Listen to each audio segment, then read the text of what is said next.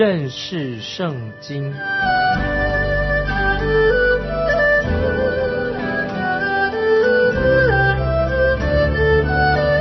认识上帝的话，把上帝的话带到全世界。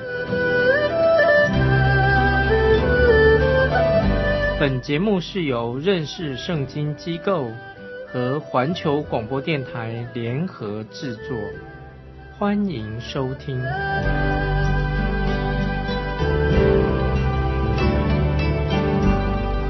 亲爱的听众朋友，你好，欢迎收听认识圣经，我是麦基牧师。我们要看箴言二十一章五到七节，殷勤筹划的。足智丰裕、行事急躁的都必缺乏；用诡诈之舌求财的，就是自己取死；所得之财乃是吹来吹去的浮云。恶人的强暴必将自己扫除，因他们不肯按公平行事。这几节真言啊，非常的重要，让我们听众朋友啊特别注意。这里说到神非常的乐意。使用那些人啊，他诚诚实实的所赚来的财富，神愿意使用这些财富。当然，有钱并不是罪，但是最重要的是要知道这个钱是怎么来的，怎么赚来的。如果有人是用撒谎、欺骗、抢夺的方式所累积来的财富的话，神不会使这个人，包括这个人自己。神不但不用他的钱财，神不会让他享受他这种的不义之财，神也不愿意要这种不义之财。今天听众朋友，你有没有看到某些有钱人，他们并没有真正过快乐日子？虽然有钱，但是不快乐，因为他们的财富所得到的钱财，并不一定他们是真正所自己所需要的东西。让我来做一个小故事给大家听一下。说到有一个阿拉伯人。他在沙漠里面走迷了路，他非常的口渴，又肚子又饿，所以他就觉得非常危险了。忽然看见有一个旅行的车队，旅行的车队啊掉下来一个包包，旅行包掉在那个地上，他就想啊，这个包包里面可能会有饮料、有食物，他很高兴，所以很急忙的就把包包打开。他满心盼望说，想知道说这个包包里面有些什么东西，是不是可以让他止渴，免得他饿死了。结果他大失所望，他就把那个包包又丢回到地上去。原来那一包包什么东西呢？只是珠宝而已。他就说：“哎呀，只是珠宝而已，对我毫无用处。”当然，听众朋友，珠宝价值是很昂贵的，但是这个时候这些珠宝对他毫无用处，不是他现在所需要的。圣经告诉我们说，神也是这样说的：你可以很有钱，这个钱，除非你是用正当的方法、正当的手段所赚来的钱，这个对你就有用处。你赚的钱，如果是你的目的是为了神的荣耀，这个也是很好。否则，听众朋友，我要提醒你，财富对你个人一点好处都没有，不但没有好处，也许对你是一个伤害。感谢神啊！所以不是钱的问题。就是说，你要怎么用钱？你钱是怎么得来的？接下来我们看箴言二十一章第八节：负罪之人的路甚是弯曲，至于清洁的人，他所行的乃是正直。这些经文也是非常好。负罪之人的路甚是弯曲，清洁的人他所行的乃是正直。那么另外一个翻译也是很好，另外一种经文那个翻译第八节的翻译，他说：罪人的道路弯弯曲曲。清洁人的道路，凡事顺利。听众朋友，从你的生命里面会显出你是怎么样一个人。如果你爱神，你跟神有个正常的关系、亲密的关系，从你的生命在你的生活当中就会显明出来。接下来我们看二十一章第九节：宁可住在房顶的角上，不在宽阔的房屋与争吵的妇人同住。啊，这节经文。是什么意思呢？听众朋友，就是说，人在结婚之前，他并不知道啊，什么是什么叫做真幸福，还没有结婚之前。可是等到结婚之后才知道的话，那就是为时已晚了。时间已经，因为你结婚了嘛，才知道啊，你的对象是怎么样，那是为时已晚的。那曾经有一位退休的牧师跟我自己啊，常常去监狱把一个会友带回来。为什么要到监狱去把他带回来呢？因为他因为醉酒的缘故被警察抓到警察局里面去了。那有一次我跟这位退休的牧师一起去的时候，这个退休牧师就说：“哎呀，他说如果我娶了一个老婆和他一样，和他这个人醉酒的人的老婆一样的话。”哎呀，那我也会开始要喝酒的，听众朋友，意思就是说，如果一个女人嫁错了丈夫，她生活一定会很痛苦啊。有一个醉酒的丈夫，那个妇人一定心里很痛苦。那圣经当中也有这样的例子，我们看到约伯跟他的妻子关系不太好。约伯的妻子，她的灵性并没有像约伯一样，所以约伯跟他的妻子关系一定不太好。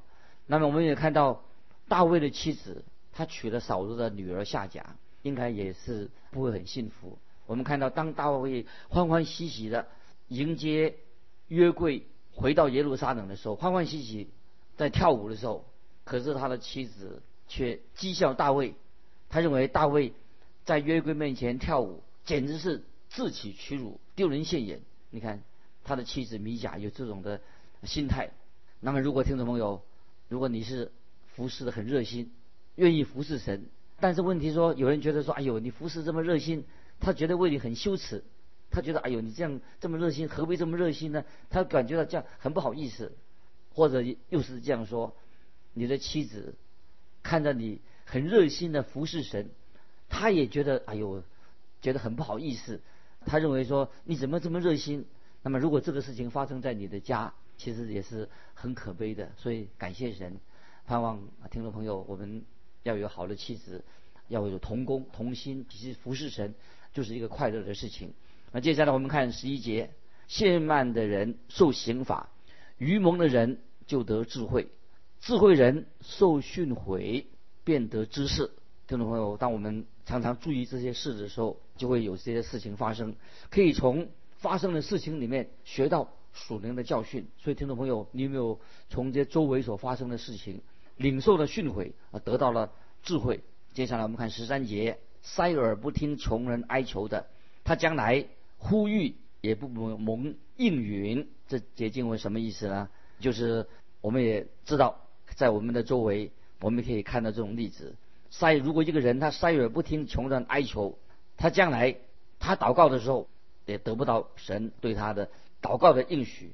接下来十四节：暗中送的礼物。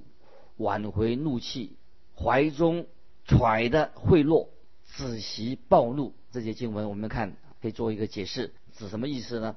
我们看到雅各他在哈南已经住了一段很长的时间，他想家，他想回家，他知道他必须要啊面对他的哥哥扫罗，因为雅各他曾经用诡计骗了他哥哥的长子的名分，得到神的祝福。那么这一次他要跟他哥哥见面了，他心里很害怕。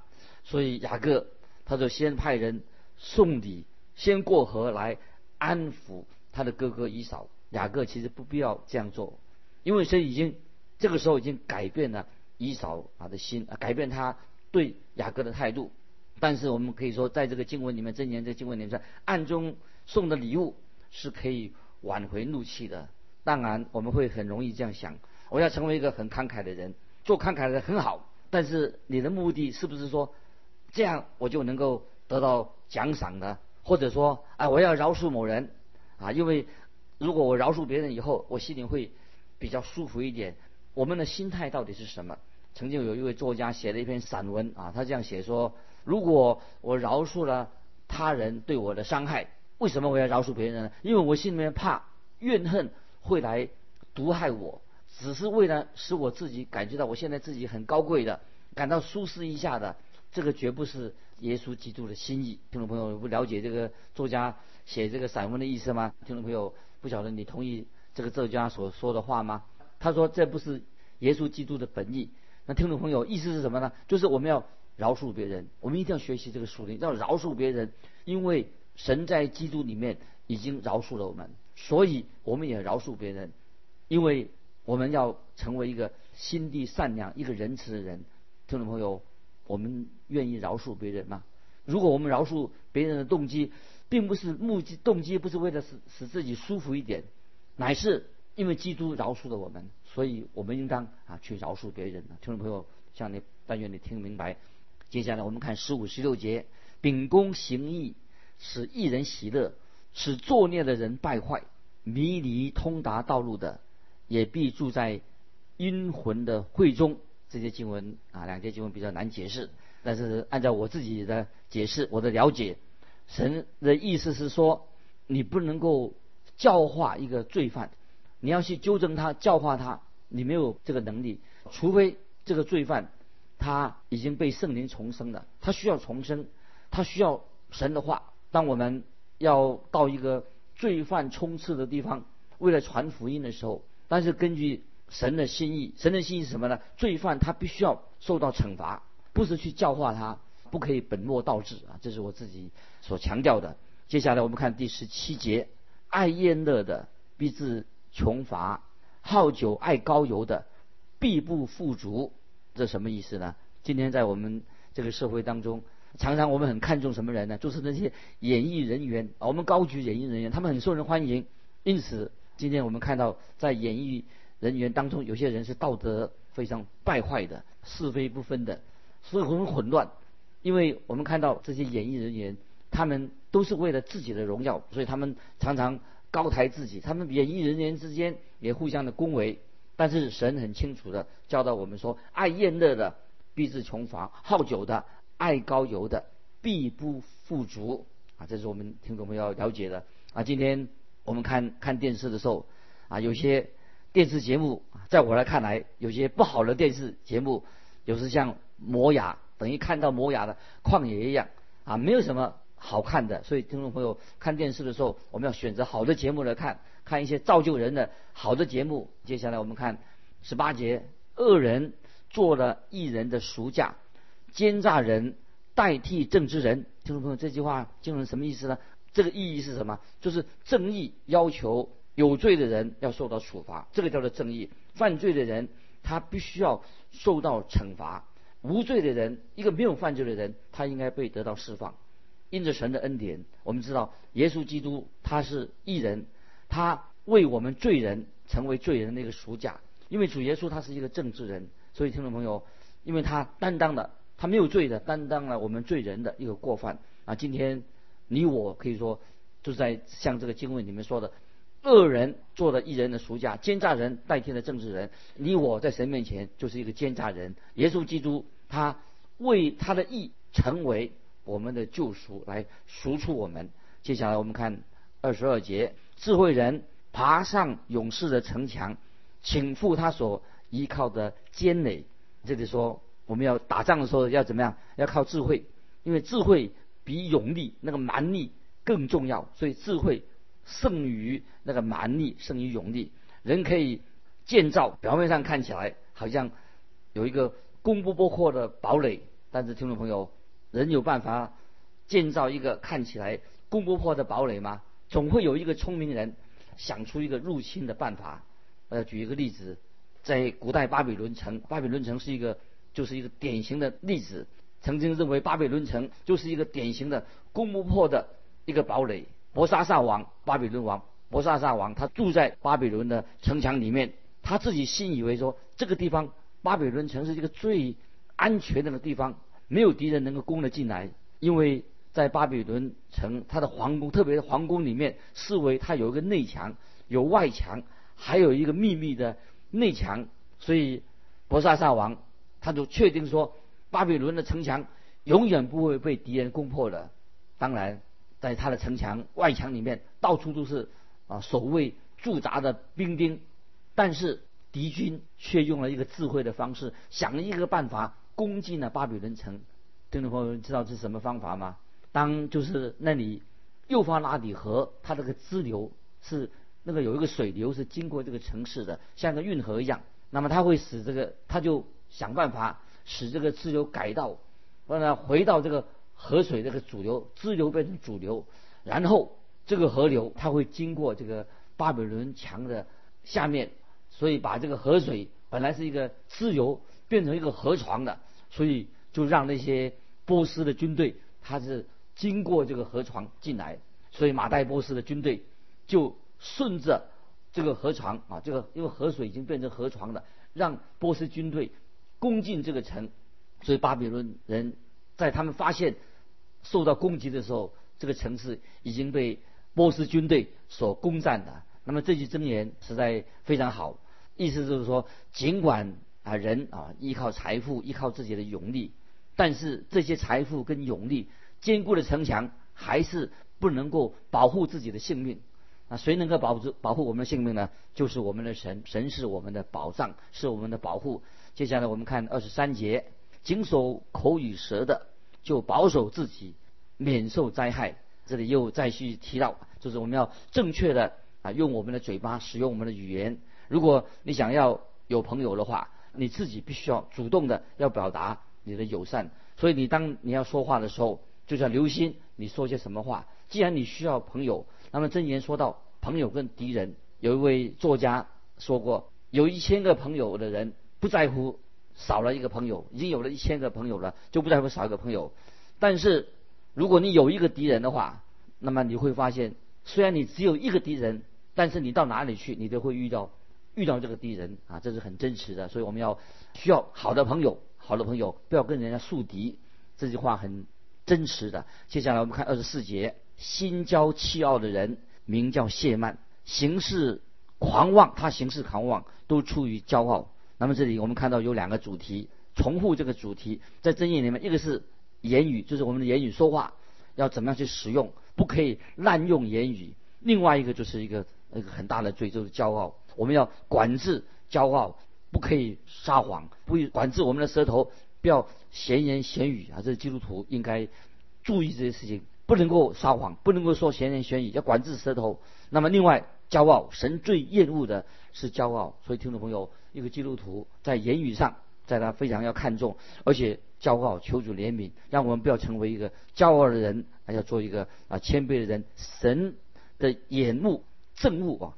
骄傲人的眼目是神所厌恶的，骄傲人的眼目神所最厌恶的。接下来我们看二十五节，懒惰人的心愿将他杀害，因为他手不肯做工。哦，懒惰人的人就是懒人啊！听众朋友，我们千万基督徒不要做一个懒人啊！接下来我们看二十六节，有终日贪得无厌的一人施舍而不吝啬。为什么你懒惰？因为你是很贪婪的。因为懒人他是很想。用一些方法想不劳而获，很多人就是有这种心态，这不对的。相对的，艺人他心里面想什么呢？他就是愿意施舍，他没有想到去要得什么利，没有想到要得到什么好别人的好处。这种人啊，神会祝福他。所以真言真言的意思都是对我们很有大的帮助。接下来我们看二十七节，恶人的祭物是可憎的。何况他存恶意来献的呢？恶人在这里所指的就是违法的人、不守律法的人、不敬畏神的人、不走神的道路的人。那么我们看真言十六章二十五节，有一条路，人以为正，那这个就是一个违法、不合乎神旨意的道路。那他就走自己的道路，他不愿意走神的道路。其实他这样走是表示说他否认神，他不承认啊神的存在。听众朋友，千万不要以为。啊，这种人是不信神的。也许这个人他嘴巴上他说他是信神，他可能是参加也参加教会，也固定去参加聚会，也是唱诗歌，看起来很虔诚，他甚至会奉献。可是这个人动机不良，听众朋友我们要注意，有一条路人以为正，这个不是一个他没有走神的道路，所以我们要走神的道路。所以这个经文说到恶人的祭物是可证的，上帝不喜悦。这些人啊，因为他的祭物虽然他是唱诗歌，他是聚会，看起来很敬虔，但是他的祭物是神所憎恶的。那我这这还我们继续啊，看二十八、二十九节，作假见证的必灭亡，唯有听真情而言的，其言长存。恶人脸无羞耻，正直人行事坚定。这里我们特别要讲到主耶稣，他受审的时候，那些。控告他的人就是做了假见证，听众朋友，这些人当然是令人厌恶吧。接下来我们看啊马太福音二十六章五十九到六十一节，我们来讲这几件事情。就说到祭司长和全公会寻找假见证控告耶稣，要致死他。虽有好些人来做假见证，总得不着实据。幕后有两个人前来说，这个人曾说：“我能拆毁神的殿，三日内又建造起来。”这个就是一个假见假假见证。那么假见证都说一些毫不相干的事情。最后有两个人很清楚的在经文里面在他们撒谎，很明显的。那么主耶稣的反应是什么啊？注意主耶稣有什么反应？就在马太福音二十七章十一到十四节，就说到耶稣站在巡抚面前，巡抚问他说：“你是犹太人的王吗？”耶稣说：“你说的是。”这个就是说你说的对。耶稣回答说：“你说的是。”意思就是说你说的对。那么又说，接着我们看他被祭司长和长老控告的时候，什么都不回答。比他多就对他说：“他们做见证告你这么多的事，你没有听见吗？”耶稣仍不回答，连一句话也不说，以致巡抚甚觉稀奇。所以我们看到这段经文在新约啊马太福音的经文，耶稣什么都不回答。那么比拉多就对耶稣说：“他们做见证告你这么多事，你没有听见吗？”耶稣仍然不回答，连一句都不说。那么约翰福音就记载比拉多。就带到主耶稣到那个审判的厅里面去，想私下跟他了解一下，也想把他放掉的。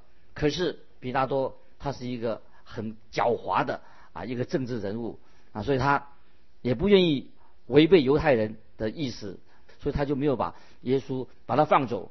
最后他就屈服在这些犹太暴民的压力之下。他明明知道这些指控指控耶稣是假的。所以我们看到主耶稣受审是历史上一个非常无耻、很悲哀的事情。所以耶稣在历史上啊，这个是一个历史事件，历史上最可耻的事件之一。听众朋友，不晓得你厌恶这些做假见证的人吗？你心里有厌恶吗？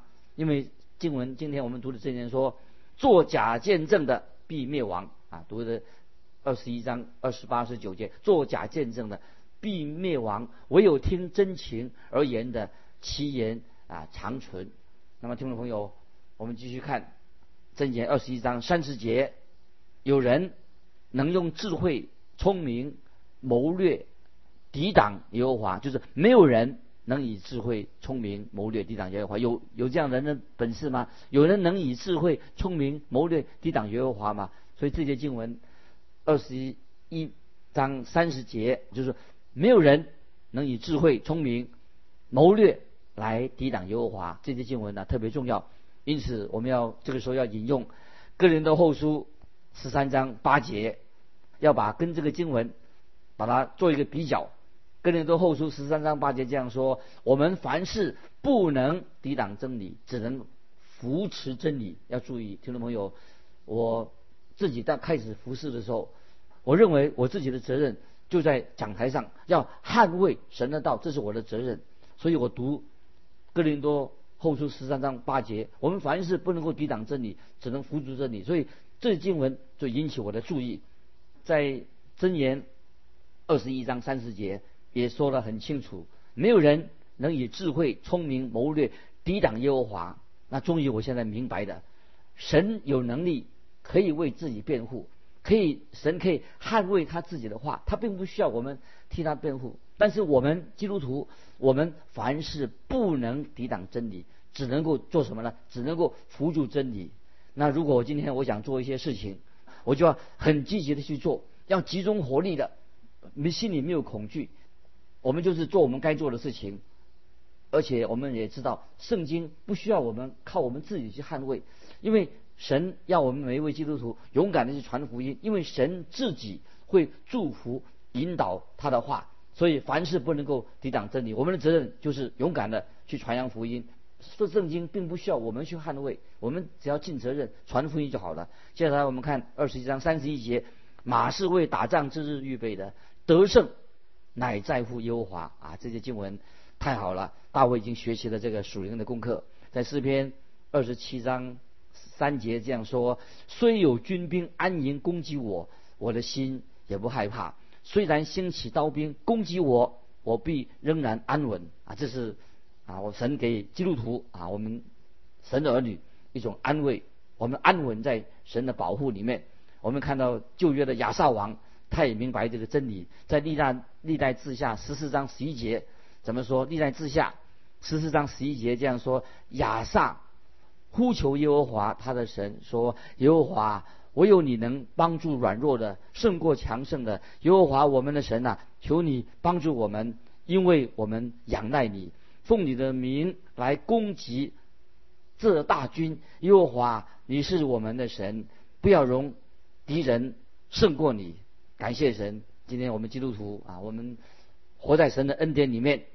当然，我们要有准备，常常要装备自己。那主耶稣告诉我们说：“壮士披挂整齐，看守自己的住宅。”那么，我们也知道，所有的都平安无事。只要壮士披挂整齐，看守自己的住宅，他所有的都平安。知道我们也为什么呢？我们知道得胜。乃在乎耶和华，所以基督徒我们要有好的装备，有好的兵器，全副军装。我们要完全信心建立在耶稣基督的身上，这是我们知道主耶稣必得胜，我们可以完全的依靠他。今天我们就分享到这里，听众朋友，如果你有感动，欢迎你来信寄到环球电台认识圣经麦基牧师收。愿神祝福你，我们下次再见。